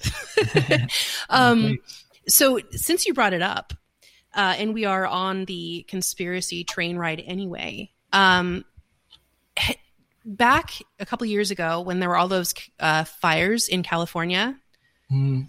Oh yeah. um, you remember that? Yeah. Yeah. I was I was living in California at the time, and I I mean I talk about intuition again. I don't know if I if I'm right if I'm wrong, but right from the get go, my intuition was telling me it was DEWs. I mean, some of those pictures that you see where you have literally one house standing untouched, the trees around it are scorched, the house next to it is scorched. It, it just it looks so directed. It looks so specific. Mm-hmm. Um, have you researched researched that at all, or Uh, do you have I any sense? Uh, I mean, I, I saw the stuff, you know, come across the news feed. Mhm. Looks like lasers or whatever. Uh, I don't know. I was kind of skeptical of that, Mhm. but maybe, uh, maybe you can give me some insight. I don't know. Well, I mean, I didn't. I honestly didn't see any of the actual laser stuff, and I'm Mm-hmm. not convinced, quite honestly, that directed energy weapons need lasers. That's the Right? thing, Yeah. right? yeah, they- so they if someone showed me a directed energy weapon using a laser, I'd be like, yeah, right, whatever. yeah. Right. You know, sci-fi. Um, but well, has anything? Because there's always like a problem reaction solution Mhm. thing with them. Uh, so has anything changed? I've heard you know theories that they were trying to build some like rail, uh, high speed rail or something where where the fires were, so they like cleared it out. Um, I wonder, you know, has anything changed? That I don't know, to be honest with you. I Mhm. was emotionally detached from California while I was there, and I don't pay attention now that I'm gone. Um, but, but yeah, I, I wouldn't put, I wouldn't put past them to you know create a problem like that. yeah, You know. yeah. Um, But yeah, it's always that problem reaction solution. Uh, you know, they create a Mhm. problem, get people's reaction. Isn't that the Agenda 21 business? Um, I don't know. It, it probably. It is. um, Yeah. And then they offer, you know, the solution. Um, Yeah. So yeah, they create the problem in the first place, but you know, already have a solution ready. That's right. Yeah. Yeah, totally. so, uh, back to uh, mind control. And this can be a tangent. We can come back to the other. Um, but I do want to ask you about Monarch and, you know, whether or not, you know, things like music videos and uh, that, that sort of thing. Do you, are you on the bandwagon with that, that a lot of the imagery and symbolism that we're seeing is a result of, um, you know, individuals who have kind of been programmed? Uh, yeah, uh, yeah, I think so. And I also see it as an energetic thing again, uh, metaphysical Mhm. um, kind of spell, you know. And uh, mass media is so influential, and uh, it's kind of like programming us on a mass level. But yeah, and then specific celebrities are, you know, basically and they like to brag about it too. So maybe they're just bragging. Um, it's like a calling card. You know, we did this. Uh, this is our mind control monarch slave, and we're just going to put it all out there. So, are you? Can you tell me who you're talking about specifically? I have a couple in mind, but I'm just curious if Who was it? if I, I need to do some research after well, the show. know, like, there's a bunch of stuff recently about Britney Spears. And they're talking about free Oh, Britney. And, yeah, um, that. But I'm trying to think. Uh, Miley for a while was using a bunch, um, and they always use like the one eye symbol. They're always Mhm. covering one eye. Um, but uh, yeah, actually, f- one of the victims from the Franklin scandal claimed like he he was talking about Monarch way back then. Um, he started talking about being a victim of Monarch programming. Um, but yeah, so what? Uh, which celebrities were you were you thinking? Of? Um, Nicki Minaj was one, Oh, okay, yeah, that's right. and just I mean, just recently, uh, Chrissy Teigen. um, I and this oh, that it was a dark moment. Um, because I've been a huge fan of hers and you know J- John Legend. Um, but you know, someone went back, you know, and kind of went on a treasure hunt through her um, Instagram account and pulled up what like when you know what you're looking at, it's really really disturbing stuff, Mhm. and it's not the kind of verbiage that you can just like not make anything of because Mhm. it doesn't make sense otherwise. Right. Um, Yeah, there's So- a good website. You've probably seen it. Uh, Vigilant Citizen. He does a lot of the Monarch. He exposes a lot of the Monarch uh, music videos and stuff. Yeah. Yeah. It's disturbing. It's really disturbing and it's un- disheartening um, because I love music. and right. Yeah. Um, who is that one? Uh, shoot. Um, trying to blank. I, I don't follow the pop culture too close. Uh, Lady That's Gaga. She, oh, yeah, that's definitely. heavy into it. Yeah, and she was connected with that um, that one famous like Satanist art, artist lady, Abramovich. Yeah. Uh, Who's I've only just recently started hearing about her, probably over the last four months. Before that, I didn't even know who she was. But that again, that's some pretty disturbing imagery when you go down that rabbit hole and and Mm. you know it's presented to you.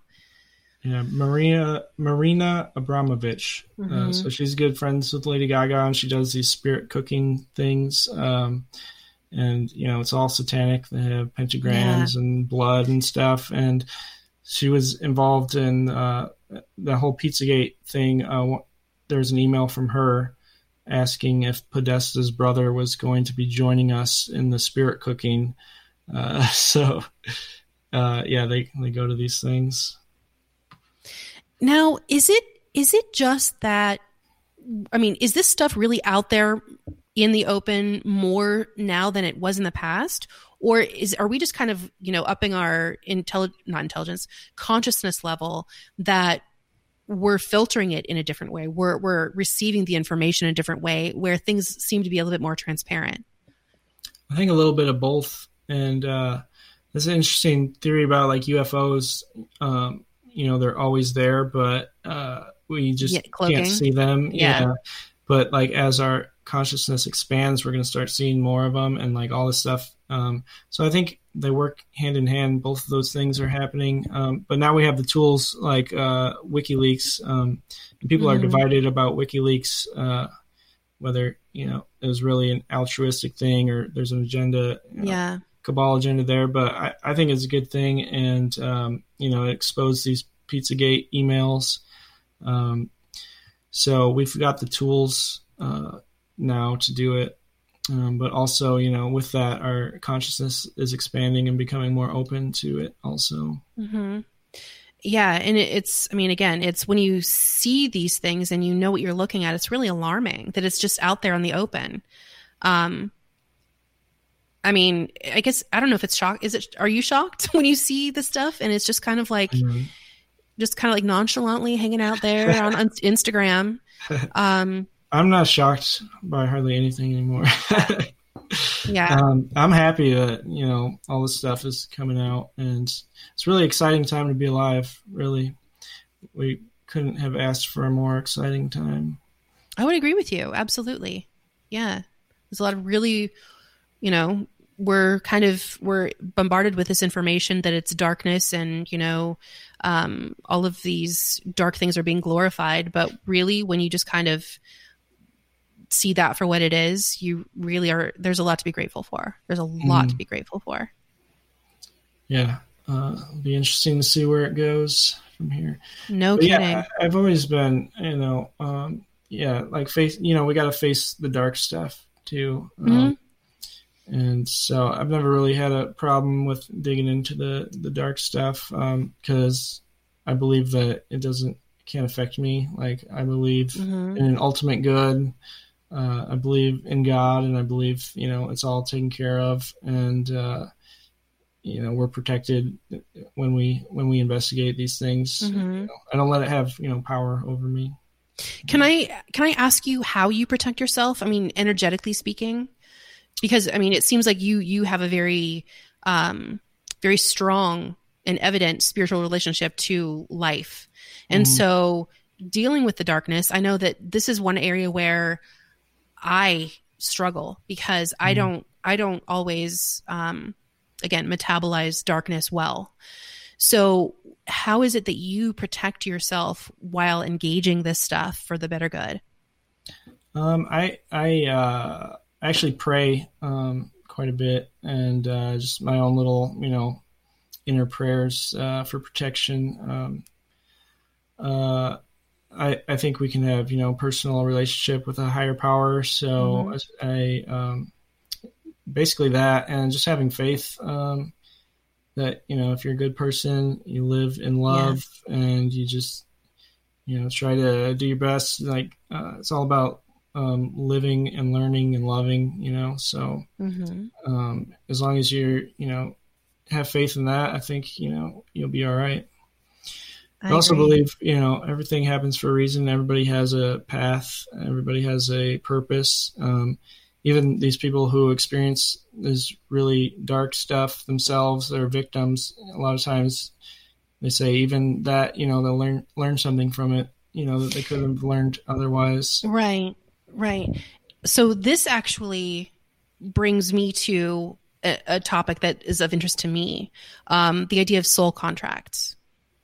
Are you you're Okay. familiar with the with what that is, or Uh, I've heard of you know people agreeing to what they're going to do in their life Yes. before they come. Yes. is that basically? Yeah, yeah, yeah. Mhm. Yeah. So basically, um, you know, there's a couple different general ideas and um, depending on, you know, which researcher or person you're talking to. But the general gist is that in between lives, we have um, the opportunity to kind of negotiate our roles in the next life. Um, and of course, the objective is that whatever role we take, um, regardless of our experience, it is going to benefit the greater good. And of course, some people in the scheme of things, in this, you know, this drama we call life, um, there is a lot of darkness that happens in the world. There is a lot of dark experience. And so the the idea would dictate that those individuals who, you know, all of these dark, horrible experiences that none of us would ever want to take on, um, they agree to do that. They agree to play this role in this lifetime. And even though we can't see, you know, immediately or, you know, on this level of consciousness, the role and the good that that experience, you know, whatever, you know, domino effect it has, um, it was for the benefit of humanity as a whole in the collective. So I'm curious what you think about that. I totally agree, and it's hard for us to. I mean, we can't fathom really. We can't fathom that level of Mhm. agreeing to something so horrible. But Mhm. um, yeah, it's true. I, I believe. Uh, yeah, we do agree to it, and uh, it it all does serve a purpose. And maybe also it's like helping us to get over it. Um, you have to experience it now, uh, and then so that we can move past it. You know hmm and some good souls are taking on the hard work and They agreeing- are, man. they are. agreeing to experience it you know like you said for the greater good for our collective evolution Yeah. Yeah. And, you know, that saying, you know, all the good ones go early. hmm I think that, yeah. yeah yeah so yeah that's interesting um the worst thing to be really is uh too comfortable your whole life I would agree with never- that. you Absolutely. never advance No, I, I think absolutely. And I think that that's why I do what I do. I, I imagine that it's what, you know, Mhm. you're a human being who wants to evolve. You're on a path of personal evolution. And, you know, what benefits you benefits the greater good. Um, and yeah, I'm, man, I, if I'm not challenging my boundaries, if I'm not feeling growth, then that's when depression, like that, that's when hmm when I get depressed. Um, but as long as I'm pushing my boundaries and challenging myself, and um, yeah, I think I think that's what that's what this is all about. I think that's why we're here. Yeah, I Not have to be like uh, creative in some some way. So I take on a lot of different projects. Yes. Always be creating something. Um, that's why uh, me and a couple friends, uh, shout out to Eric and Jess, started uh, Strange Tales Weekly uh, on YouTube, and we just, you know, I have some editing skills. Uh, Eric does, so we just started making random videos on, on random topics, and um, so it's good. Like, it's a reason for me to really dive into Mhm. research, create something from it for it. You know, otherwise I'm just reading stuff, and you know, I want I want to do something with the stuff. you know? Yeah. Yeah. Um, so that's that's been fun, and yeah, like like you said, the depression starts when like you're just not doing something creative. Yeah. Yeah. When you're not in alignment with what your purpose is. hmm It, it, yeah, it's a dark place. um, so what's next for you? What do you, are you working on any projects right now? Are you writing another book? Um, I know you said you, you had never imagined you would be an author, but now here we have three books. So Yeah. Um, I've recently gotten the idea of a book that connects um, mind control with a lot of the stuff we're talking about, uh, satanic ritual abuse and um, trauma-based mind control, and Mhm. how it started with, um, you know, MK Ultra. I've always also had. Uh, have you heard of the Process Church of the Final Judgment from like the '70s? They're basically like I- this cult, but um, they uh, brought this idea out that like there's these uh, archetype gods um, lucifer jehovah satan um, and christ and these are like the four main archetypes but uh, like jehovah is separate from christ jehovah is like the old testament god and then there's christ and satan and lucifer are actually different um, but basically i've always been had this idea in my head of like trying to do something with that because I think there's some valid- validity to that, just like um, like these divine archetypes, and you can like separate things into those. Um, I wouldn't say I totally believe it, but it there's more to it. But well, yeah. No, I mean the whole idea of archetypes. Mhm. I, I think that everything in this life, just like there's no coincidences, I think that everything is a metaphor. Mhm. And the deeper you look, that metaphor might change, but it's a metaphor. Yeah, I've had that thought too. Like everything is like symbolic of um, something non-physical. Every absolutely, Yeah. I- and w- whether it's a thing or a relationship, relationships, whether that's interpersonal or just relate like anything relating to any other thing, I I strongly believe that that is a is a metaphor for something. Um, and that everything around us, you know, if we're if we're conscious, if we're centered, if we're um, living in the moment, um, I think all of the secrets are just right there, waiting to be seen in plain sight. We're just not not ready Mhm. Yet. I've had uh, it's been interesting like seeing uh have you ever like been somewhere else completely and like you see somebody who's like the same archetype of somebody you know Yes. and like Yes. yeah so that's pretty interesting It is interesting. and I feel like I feel like I'm an archetype because I can't tell you how many people and this is I'm talking I've lived in like 6 states. I have been approached by multiple and like I'm talking multiple people in each state. What was the name? Uh, and they all called me by the same name. and this this was like when I was in college. This wasn't even when I had the radio show. Um, was it Kim? Kim. I was Kim to these people. you kind of look like a Kim Do I? is that what it is? I just have a Kim face. so it's not mysterious at all. Okay, I'm a Kim. no but yeah What was my mom thinking? but no that yeah that that kind of goes along with it though i mean it is mysterious too like yeah you are this like archetype people pick up Yeah. Yeah. And like thinking about that and contemplating that and sitting with that, if you were to do that, what what would you I mean, what type of archetype would you want yourself to be? Or how would you describe yourself as an archetype? well you can you can just uh, ponder that. I'm not gonna force you to answer it. I have been told I look like Jesus. I'm just gonna I you do. yeah, so Many of the pictures I've seen of Jesus, you, you look like him for sure. the supposed, uh, yeah, Right, the the whitewashed, Jesus. the whitewashed Jesus. yeah, but uh, Yeah. I'm not. No, I'm, I'm not being the Beatles right now, saying that that we're Christ or something. but uh, yeah, so I don't know. Yeah, that's interesting. Archetypes, but I think Yeah. that's like connected also to this this whole energetic, metaphysical, occult thing. Um, like Satan could just be an archetype. It's not like it's not an individual. It's just like a energetic frequency range. Right, exactly. Absolutely. And um, you know, I've actually had that thought about say for instance Greek gods or, Mhm. you know, any culture who has multiple gods. You can you can choose to look at that in any number of ways. And um, you know, I think the way that I was taught to look at that in school is much different than the way I look at that now. And I think that you're spot on. There's a frequency that embodies a certain something, and then that is the God or, you know, the metaphor of that thing. hmm I think that's spot on. Absolutely.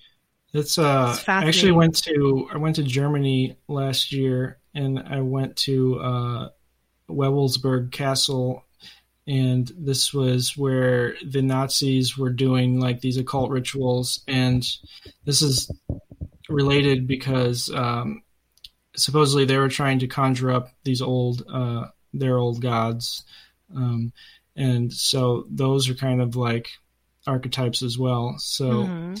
All these pagan gods around the world are their own, and I think they're fed by how many people believe in them. And so it's like a, a metaphysical um, food uh, pyramid. Uh, Right. so you know we eat physical food, but these otherworldly Energetic. beings Right. they feed off of our energy, our meditations, our prayers, and um, Yeah. So and like that's why these pagan gods are you know kind of dying out is nobody really feeds Gives them, them anymore. anymore. Yeah. Yeah. Interesting. And so the Nazis uh, were trying to uh, bring back uh, some of those. Um, Himmler was the one who was really into the occult and uh, that kind of stuff. So yeah, I stood in this weird. They have this weird dome room um, called the crypt, and it's all harmonically um, like the sound reverberates. Like you can Mhm. whisper, and it like reverberates all around. So it was like some kind of energetic thing they were doing. And uh, Michael Aquino, the uh, he was a colonel in the army and uh, the father Right. of Psy- psyops. And yes. He wrote he- the manual. Yep, he uh, he went there and did like some uh, satanic ritual thing, but yeah, he's a whole nother story. Uh, supposedly he died recently. Um, it's debated Wow, on flew under the whether yeah yeah it's like just a small blip on his uh, website. Um, you can't really you don't really know because they use like their own calendar. Um, it's like some calendar of uh, set or something. Um, Wow. but yeah, so you don't we don't really know. It says like September in the year of something something. So we don't know if it was like last year September or just like recently. Oh, okay. But he, yeah, supposedly he died. Um, but he was the father of Psyops and um, the founder of the Temple of Set and a, a high-ranking military Satanist. He was very open about it. And he was on Oprah, you know, with his um, Mhm. his eyebrows with the little uh, wings. Little is are we They're really going to use the word little? yeah. So Nothing he was, little about those. and we had Douglas Dietrich on Strange Tales Weekly, and he says that he worked with Michael Aquino um, in San Francisco, and he would his job was like to uh, well, Michael Aquino would bring all these magical grimoires uh, to this military base, uh, Presidio, and um, they, they would do uh, satanic rituals in the library, and um, When when it was an active base? yeah, mm, then it got shut down. You know, um, child molestation scandal. One of the uh, the kids started coming home with STDs, and they, this Gary Hambright, I think it was his name, uh, was like you know molesting, raping all these kids there at the daycare. So um, it got shut down, but and people, uh, some of the kids named uh, Michael Aquino as one of the abusers, and they like raided his home and everything, and but he did never got in any trouble. Um, and he would uh, always go to great lengths to shut up anyone who said anything like that about him. Uh, there's like if you dig on newspapers.com, search his name. There's uh, articles about how he like tried to sue an internet service provider because of something that someone said on like a forum. Like he tried to wow. sue that person's ISP, and uh, you know, of course, he got thrown out. But um, it's just a testament, and that's why you, you hardly find anything about him. Uh, they deleted his Wikipedia article entry uh, because he was a contributor to Wikipedia, one of the top contributors, and he requested. Really? Yeah, he requested that he not have uh, entry, even though he's like a pretty important person that would have an entry. But you can see like the logs of them, you know, chatting about the deletion, and they said, you know, it would be in our interest to delete this. Um, yeah. Wow. So they talk about they talk about the Temple of Set, um, which he founded, but there's no article for him. Huh. Yeah, I mean, to be honest, he was kind of out of my consciousness because he there's not any reason he would come up unless you are deep diving. Mm-hmm. Huh. Yeah. Interesting. Uh, so to me, yeah, that's part of the whole satanic uh, conspiracy. You know, he was a big part of it, I think. And you know, people say, and I know, you know, not there's good and bad people in every religion. Um, so I wouldn't say you know all Satanists are bad, um, but I do think there's like an energetic thing, and when you're completely selfish, the the Satanist thing is about destruction and just being completely yeah. selfish. Yeah, and um, that's not how things should work. Um, you know, things that isolate. That's how cancer ha- ca- cancer is like cells that you know become their own thing instead of being part of the whole.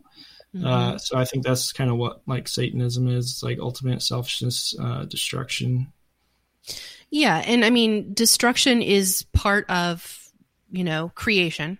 So mm-hmm. let's say that, but um, I know for myself when I am in a mindset that's dark, I feel it in my body and it makes mm-hmm. me sick. It makes mm-hmm. me feel ill. It like all of I get like this sinking feeling in my stomach and I don't know how how these people can like exist in that state yeah. and not feel sick. But I guess it's a different it's a different level of consciousness or who knows, who knows what at it is. that level they become numb and they use drugs to and a lot of the testimonies from people who've been in satanic ritual abuse, they're given a lot of drugs yeah. and um, uh, you know, there's a lot of cocaine use in these like Franklin scandal parties. They were all about cocaine. So all of that numbs you, you know, spiritually and emotionally. So that's probably the only reason they can do that kind of stuff. Mm. Yeah. Yeah. it makes my heart hurt. Yeah. But I think, you know, it's all coming out for a reason and we're, we're yeah. work, work, through it. I think. yeah. Yeah. I think so. And again, I, I mean, it really does make a difference. The more people that this kind of bubbles up into their waking consciousness, you know, mm. whether it sits with them throughout the day or not, I think that just having an individual consciousness aware of this thing is going to affect the greater good and it's going to kind of work itself through. This is going to evolve out of the system. I hope that's my mm. that's my hope. And it's in line with what mm. I've experienced as far as, you know, energetic things. So Yeah. I'd say um, surprisingly positive through all this. I think it all happens for a reason, and we're going to yeah. get over it, work through it. Yeah, and I think also again is knowing your own personal boundaries. Um, mm. I know that I'm very sensitive when it comes to these topics, and I can only dive so far before I just I literally can't handle it, and I'll go screaming into streets streets like I'm a crazy maniac because I can't work mm. through that emotion. Um, but I'm grateful for people like you who who have you know the fortitude to to kind of make it part of your life's work. So, well, I appreciate you doing your work also. Well, thank you. Thank you. So, listen, we only have like two minutes left, Axel. Um, mm. Again, I want to talk about anything you have going on. I want to, you know, give people your website, balthazarbooks.com, so that they mm. can buy your books and read your books and follow your work. Um, mm. Do you have anything upcoming? Is work or books or anything other than the YouTube and, and also the YouTube. I want to know what this this thing is that you guys get together and do. Mm. I want to watch.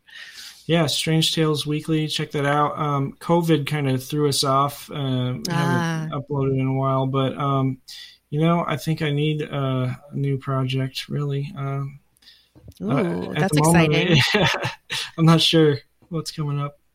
Okay. Really? That's that's one of my most exciting places to to be is like to know the like know you've got to do something creative but not have yet kind of articulated what that is because the universe is your I really want to get into like anti-gravity technology and um, that kind of um, we did a video on Victor uh, Schauberger who um, was doing uh, the vortex energy so somehow energy is created um, through Vortex. Uh, so basically, figuring out this, you know, free energy stuff, electrogravitics and that mm-hmm. stuff. Kind of interested in that. We got to get these UFOs going, right? Seriously. and you're actually you're you're actually taking me back to my you know adventures unlimited press way back in the day when i was like i had every tesla technology book on my shelf and those are the days Those are the days. Hey, you should come out sometime, Illinois. Come visit the bookstore. You know what? I swear to God, my best friend lives in Illinois. I'm mm-hmm. due. I'm due for a visit. So if I head out that direction, I'm going to look you up, and awesome. we're gonna, yeah, you're gonna take me to university. Yeah, it's it's done. so, Sounds good. all right. So once again, everyone, Axel's website is Balthazar Books. That's B as in Bob, A L T H A Z A R books.com. Um, between now and next week, please stay abreast of future guests and topic information at the Q website. You can find that at qpsience.org. And next week, join me um, when I sit down with Mark Ireland to discuss messages from the afterlife. So, thank you again to my guest, Axel Balthazar. Thank you. thank you to all of you for tuning in and offering us the gift of your attention. And a big thank you also to my producer, Bill, and of course, Amanda be kind, be helpful. Let's get through this together, everyone. I look forward to meeting you back here next Friday at 10 p.m. Eastern on KGRAradio.com for another conversation the world needs right now. Good night, everyone.